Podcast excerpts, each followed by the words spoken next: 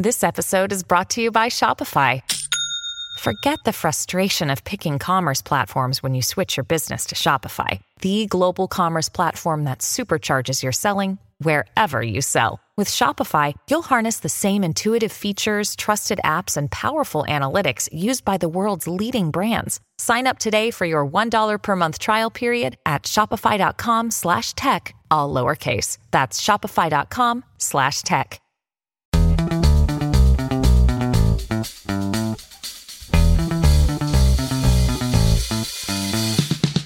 Hey, what's up, everybody? It's George here from Envision, and today's Brews and Buzzwords, we're going to be talking about the new privacy policies that Apple will be launching this coming fall. Today, with me, I've got Marino, our email marketing specialist, who is going to be uh, talking to us about the potential implications of these rule changes and what it means to you as a consumer. So, Marino, I guess my first question is what are these changes that are coming from Apple? Yeah, basically, Apple is coming again, trying to change the rules of everything. In this time, with regards to email marketing, um, privacy policies are a very trending topic. We are constantly hearing more stuff related to privacy policy, and now Apple, Apple decides that coming along with this new updated iOS 15, uh, a new, let's say, implementing a new standard in terms of protection uh, of information that every single subscriber has. So with that, Apple will basically push a question to every single Apple user if the user is willing to share the information with the sender. And this is, of course, it's a very it creates a very consistent and big implications in mail marketing if you are just relying on open rates. For sure. So this kind of falls in line with you know the cookie conundrum that's also been in discussions a lot in our in our industry and the implications of not being able to appreciate the audiences that are whether they're coming to your website whether they're opening your emails not knowing your audience as a organization makes it that much more complicated and difficult for a marketer mm-hmm. to be able to position the right solutions for that customer. Exactly. Exactly. So there's two trains of thought here. One is the privacy side, which I'm certain most people could appreciate that they don't want their personal information out in the world being shared, which is fine. But on the consumer side, we also want to be served information that is relevant to us to make our experiences online better. Exactly. Yes. So, one of the most recent when the iOS uh, update started rolling out, I did get a notification on my device saying, you know, do you want this app or this app is now tracking you? Do you want to allow it or dis- disallow it? Yes, you, yeah, you're gonna have a choice. Right. Maybe making a very simple analogy. Imagine that you go to the same restaurant every single month, and the waiter observes you, and then he knows that you prefer ginger ale instead of Coke. Okay. Okay. And every single visit, you go to the same restaurant, and the waiter observes you again, and then hands you a ginger ale because he knows that you like ginger ale. What Apple is changing this relationship now is that okay, do you want George that the waiter goes to you offering you a ginger ale only because he's observing you? Do you accept? Do you are in accordance with that?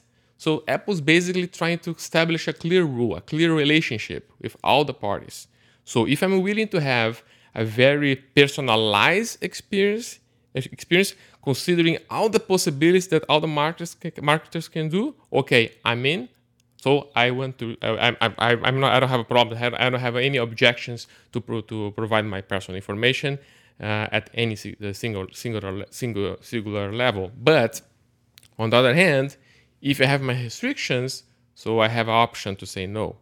And then that's why we have so many, so much, let's say, buzz right now, speculation about what's going to happen if I don't have, let's say, the, the single information, the, the primary metric, which is open rate available.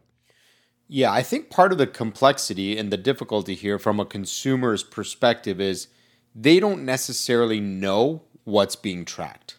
Yeah. Right? They so we all abide by the browsers and the rules based on how the browsers are developed or when you opt into a an email list, you understand that you've just put out that this is my name, this is my associated email address. I know a lot of people who actually create multiple email accounts for things that they'll sign up for so that their primary mailbox doesn't get bombarded or inundated with, you know, unsolicited information or um, you know, soliciting, you know, opportunities, deals, whatever, flyers. Um, but what I do find interesting is that we are we are okay with getting a great user experience. We want to get delivered and served information that's relevant to us. So I've subscribed to a lot of websites, a lot of newsletters that are things that are of interest to me. Mm-hmm. The difficulty is I don't know how that information is now being utilized or manipulated to take advantage of me. And I think that's the big problem is when you have these gigantic social enterprises like the Facebooks of the world, Google, Twitter, YouTube, they're obtaining a lot of insight about you.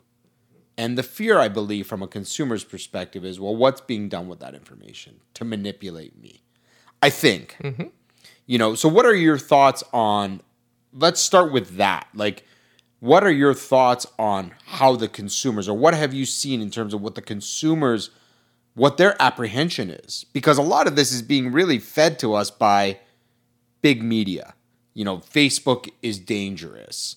Um, what happened with Cambridge Analytica and all the information they captured was dangerous. Mm-hmm.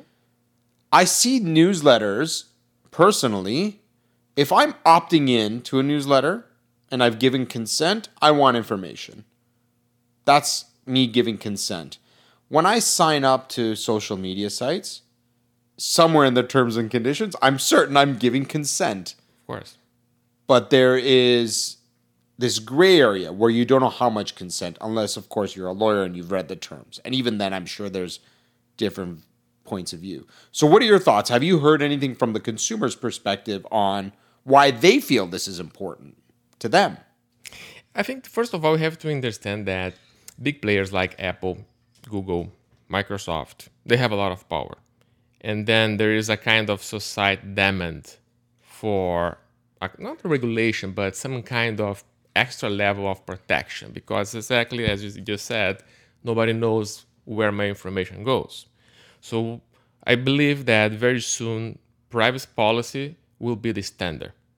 So uh, Apple is doing that basically as a response to the customer's uh, expectation. Okay, I have a choice to provide my information or not. So again, as a consumer, probably I will give my consent to a specific brand because I want to have a very personalized and incredible experience with that particular brand. But at the same time, I will have an option to say no to another brand. I think this, the option to have an option, will be the big change from now on. And as marketers, we have to deal with this new reality, trying to probably doing the, the fundamental, which is create good content and provide a very incredible and, and let's say relevant user experience. So how far does this get stretched though? Because you know, recently in Canada we had CASL, the Canadian anti-spam laws, mm-hmm. which basically stipulated that in order for organizations to position marketing information in people's inboxes, they needed full consent. So now that this has been rolled out over the, it's been a couple years, give or take, for CASL now that's been rolled out. And if I've provided and given full consent, at what point, what other things? Because one of the recent insights that we, we, you and I spoke about was the removal of people's email addresses from the tools that we use. So we won't necessarily know in, for example, MailChimp, if George Arabian actually opened the, that email, right? Where currently we can, because I've consented to providing that. Mm-hmm. So when now we strip away the name, now what other things are we looking at? Just generic novelty kind of metrics, you know? Or how do I know if I can remarket back to George?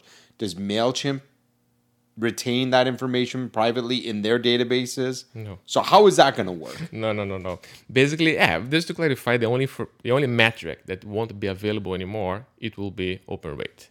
So if you are in a position that so far you believe that open rate represents a big metric for you, a big number for you, you have to bring your expectations to the reality that because that metric won't be available anymore. The change is now being conducted by Apple very soon, by Google, and then, as I said just minutes ago, probably I don't know, maybe one year, two years will be the standard. So, as marketers, I think this particular moment is bringing to us a reflection that we have to back to the fundamentals. So, as marketers, we have to provide content, relevant content, content that is engaging, content that pushes every single subscriber to deliver what they want. So, the question is as a marketer, as a brand, you are providing to your subscribers, to your audience, the information that they want. And then, the, in my opinion, to be honest, the most interesting and more relevant metric to measure this level of engagement are clicks. So I truly believe that campaigns will become more click centric because ultimately open rate doesn't pay the bills. So someone needs to click on your content in order to go to your site and then buy something. So making again an analogy analogy as a website, you can have the better designer in the world. You can have the best image on your website. You can have a beautiful website. But if nobody's click on it, what's the point? So this this kind of uh, this kind of goes against our principles, which is very you know trying to avoid the clickbaity stuff, you know, which I think is going to really start to surge. Like people are going to look for ways to get people to get the so they can get the clicks.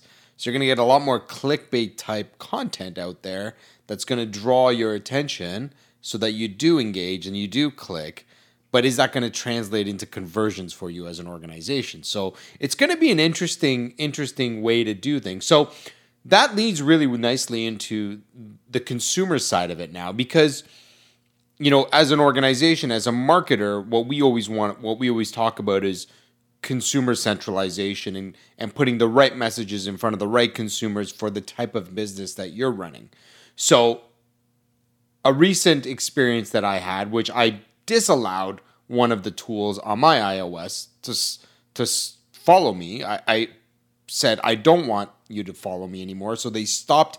Basically, it took a few days, but the information that I was being now fed in my feed was very different than the prior when I was allowing them to mm-hmm. follow me. So it almost seemed like they now no longer really knew who I was. So I was getting information that was like, you know, not necessarily what I would necessarily want to look for anyways mm-hmm. in my profile. So how how does that impact the consumer? Because ultimately, if you want to be fed and served information relevant to you, you're going to have to allow these companies to track you. Exactly. Right? Yes. So you if you want a good experience, your choices are I'll roll the dice and I hope that one day I get something in my feed that's relevant to me, or I'm going to have to allow Google, Facebook, MailChimp, Twitter, YouTube, whatever, to actually track me. Mm-hmm. So it kind of goes, they contradict one another. Exactly. Yeah. Right. They're, yes. they're, they're, they're very conflicting. So what, what are, what are, what are marketers to do in that event? You know, like we know that Google is going to be removing caching from their browser in January 2022, I think is the new date now. So, what does that experience look like now for the consumer? Well, assuming that as a consumer, if I'm willing to share my information with a specific brand, in other words, if I sign up for a specific newsletter, uh, although I I won't provide to the sender the information that I opened the mail, Okay, again, I believe that's my belief. I think the marketers and the brands they will have the challenge more than now, more important than now, more relevant than now, to provide a very useful and relevant experience to that particular subscriber. Why? Because that particular subscriber, when sign ups for a newsletter, probably is looking for a solution for their problem, and probably they sign up for the in, from different brands as well, not necessarily from just one. And then who is going to win? The one who will provide more relevant and consistent information to your needs, addressing to your problems, that solutions, solutions that address, are addressing to your problems. Um, I believe in this context that the fundamentals needs to be revised. So, what is your main call to action? You are talking about your customer problems. You are addressing those problems in your message. So, if you're not doing that, you're not serving your consumers properly. Consequently, your consumers won't pay attention to you because we have to face the reality. If you're just opening mails and just looking the mails, okay, I can do that eternally. But what is the point? As a brand, you are investing looking for conversions. Right. So after six months, depending depending upon the industry, depending upon the, the company, it, it, it varies. But after let's see, let's try to establish a very simple, just an example, a, thresh, a threshold. After six months, if nobody's clicking on your emails, what is the point? Of course. Pro- What's pro- the point? pro- problem that the person is not necessarily looking for your emails right now or not longer interest on that particular need that previously he was looking for. Right. So the question is how you push your subscribers to look for more information about your offer, about you. That's that's why I, I'm really excited actually because I believe that we will now start a new area, a new phase where all, all the marketers needs to be pushed to be even more creative, to provide an even more relevant and incredible experience to our subscribers. Revisiting this call to action, revisiting how the, the, email is designed, revising the message, uh, analyzing how we can in- include more conversation, conversational instruments and components in our email message. I'm really excited uh, because I think the challenge is good. Uh, and I agree with you. I think there's going to be some interesting new opportunities. I think if we forecast the sorts of things that, as you mentioned, what consumers will be looking for, ultimately, as a marketer, we're looking to create opportunities for our customers to get their customers to convert. So it's an entire ecosystem. It's it's from the nomenclature, the narrative in the email, to the call to actions, to then the experience that they're getting on the destination page that you're sending them to ultimately, right? So this entire thing needs to be planned out because it's not it's not singular. Right? It's not just this one email that I'm sending out that yes, it could be written beautifully, it could be designed very aesthetically pleasing, but ultimately when they get to the destination or whatever call to action you're positioning, it has to convert. So but this goes back to how restricted are we going to be if every consumer on the earth decides that they want their full privacy? How do we as marketers now leverage the insights we have today because those are going to change, mm-hmm. right? Like we're going to start getting less and less insights about the consumers that we're marketing towards. So I think there's going to be, as you said, there's going to be a shift and an exciting shift, I think, to give us the ability to experiment in new ways that we haven't been able to do before because it's going to be a challenge.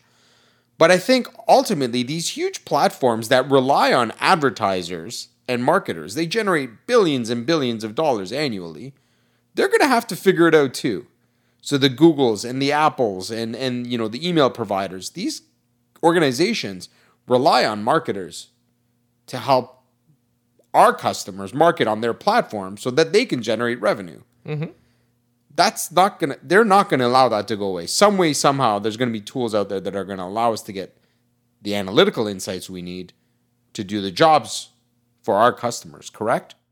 Yeah, I believe in part. Yes, I believe that the, the mindset will needs to be changed because again, if I'm creating content, I'm creating content to push subscribers, consumers to my website.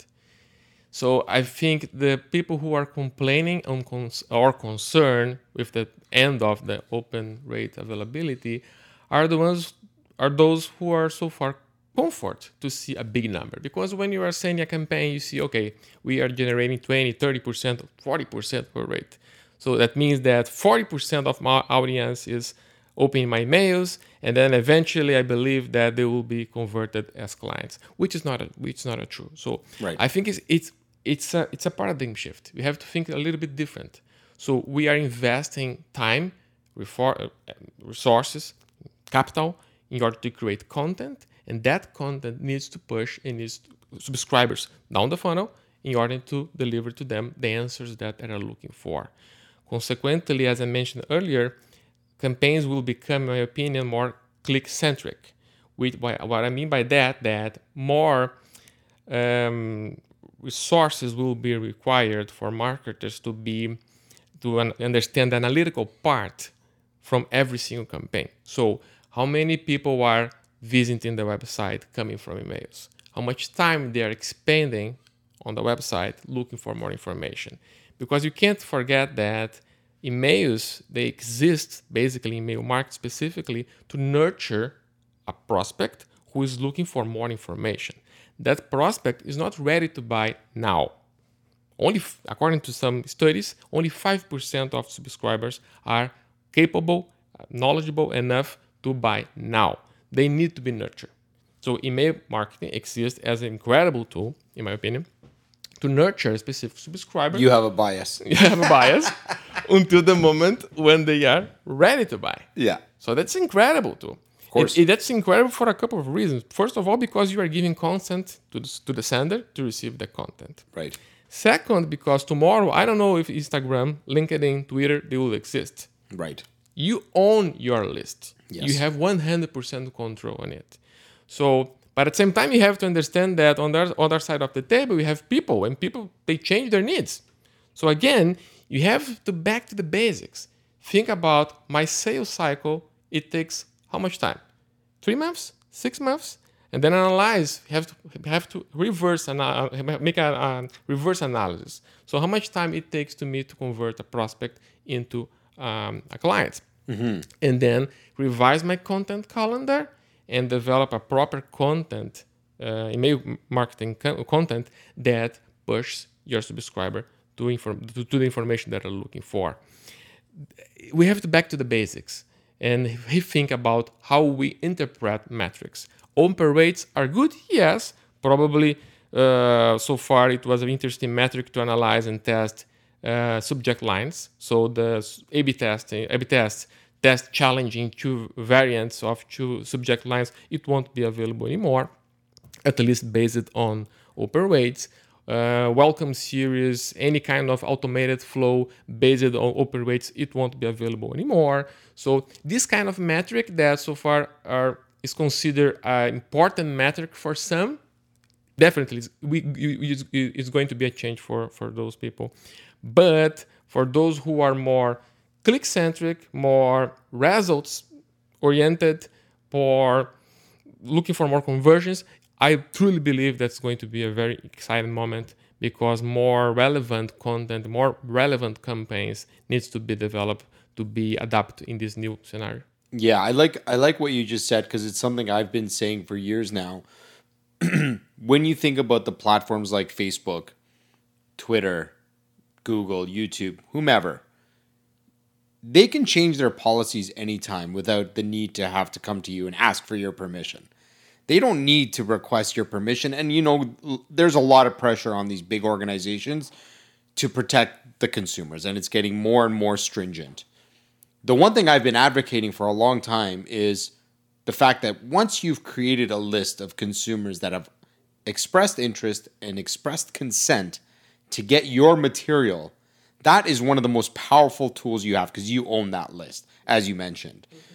And I think people you know, there's a lot of discussion now around email being dead. And, you know, we, we see the opposite, right? And I think we have to start to educate the consumers that you don't own Facebook, you don't own Google, you don't own Twitter. You may be a shareholder, so you own a, maybe a small portion of it, but not enough to make changes in the organization. When you have a list of 100 subscribers, 1,000, 10,000, 100,000, a million subscribers on your list, and you are responsible and you do things the right way where you can segment audiences responsibly create your welcome series your nurturing lists your, all kinds of work workflows that you can create that becomes a super super powerful tool for an organization to have so that being said I guess. What do you foresee? What is the future of email marketing going to look like in the next year or two? You know, knowing that I think personally emails are going to be even more powerful because there are going to be more rules and regulations coming to these big entities and they'll find ways around it and we'll find tools to work around the rules. But how should consumers be looking? What is the most important thing for a consumer to be doing today? I believe, uh, first of all, you have important to clarify that currently in 2021, the estimated email market market is around seven billion dollars, mm-hmm. and they are foreseeing ex- expecting an increase to 17 billion dollars in five years. So I don't believe at all that email market is that. For sure. It's the opposite. When WhatsApp came up, okay, now it's the end of the email, and completely the opposite. I truly believe that's going to be probably the most important revenue revenue channel. Uh, sorry, the most important channel, digital market channel in terms of return of investment. And uh, I truly believe as well that's going to be a tool that will transitioning very well in this new scenario that we are seeing with social media and everything else. Because with email, as you just mentioned, you can segment very specifically. So from the customer perspective, I believe that they are willing and expecting to receive personalized information. So this is going to be another big shift. Every single marketer needs to understand that there's no more room to blast out a broadcast campaign, basically targeting 50,000 people at the same time with the same message. It's, it's an important moment to segment your audience, look for their particular needs. It will require a different way, way how you have to manage your email market campaigns, probably more time working on segments you have to work and invest because as a subscriber, as a consumer, you are willing and let's say expecting to receive a very granular information about your needs.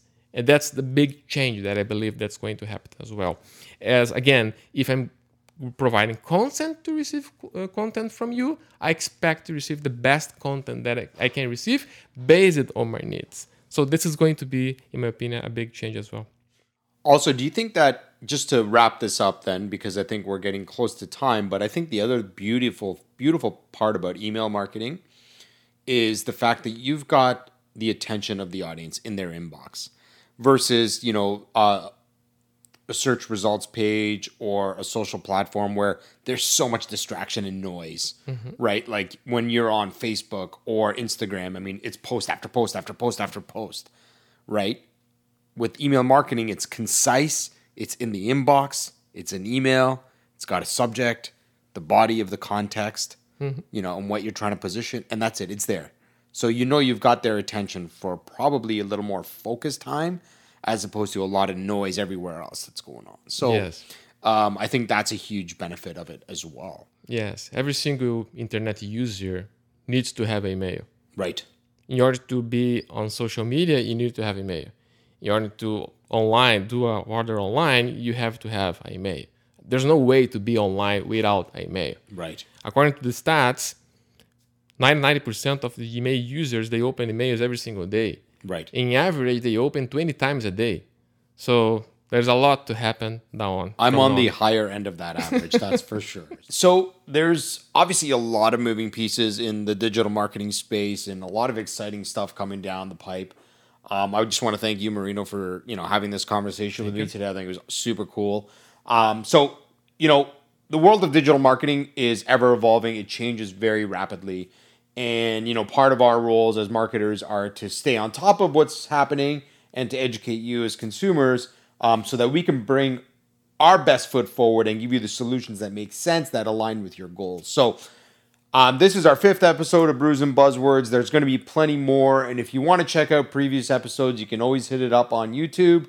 Check us out there. Uh, I'm sure Marino and I will be doing a lot more of these and you know discussions as things evolve over the coming months and years. So keep a lookout for uh, videos that we'll be producing in the near future about all kinds of topics. But this is a really hot one right now.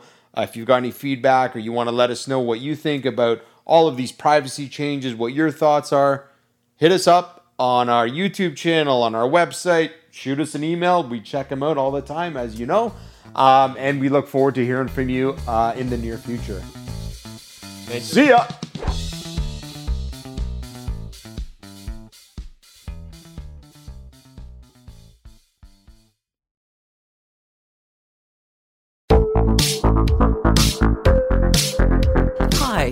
Connie Thiessen, the host of Broadcast Dialogue, the podcast. We focus on Canada and the challenges facing Canadian radio and TV, as well as highlighting those moving the industry forward from podcasting and streaming to new broadcast tech. Check us out at broadcastdialogue.com or your favorite podcast app. Do, did, will, the Story of People podcast is now available on the Crier Media Network. The first five episodes are here and feature some incredible guests that fit into one or all three of those categories. Ready? Tara Sloan from the San Jose Sharks Undercurrent podcast at NBC Sports. Marianne Iveson from Iveson Voice and the Let's Take This Outside podcast to talk about the world of outdoors as well as voiceover land. Ariana Hunsicker, future Canadian Paralympic swimmer, already winning tons of awards for this country. Scott McGregor from the Hot Wallet podcast to dumb down the world of crypto, Bitcoin, and NFTs so you don't have to. And Jackie Holowati from Climate Pledge Arena in Seattle, Washington, the first net zero carbon certified arena on the planet. Wherever you get your pods, wherever you watch your pods, and on the Crier Media Network.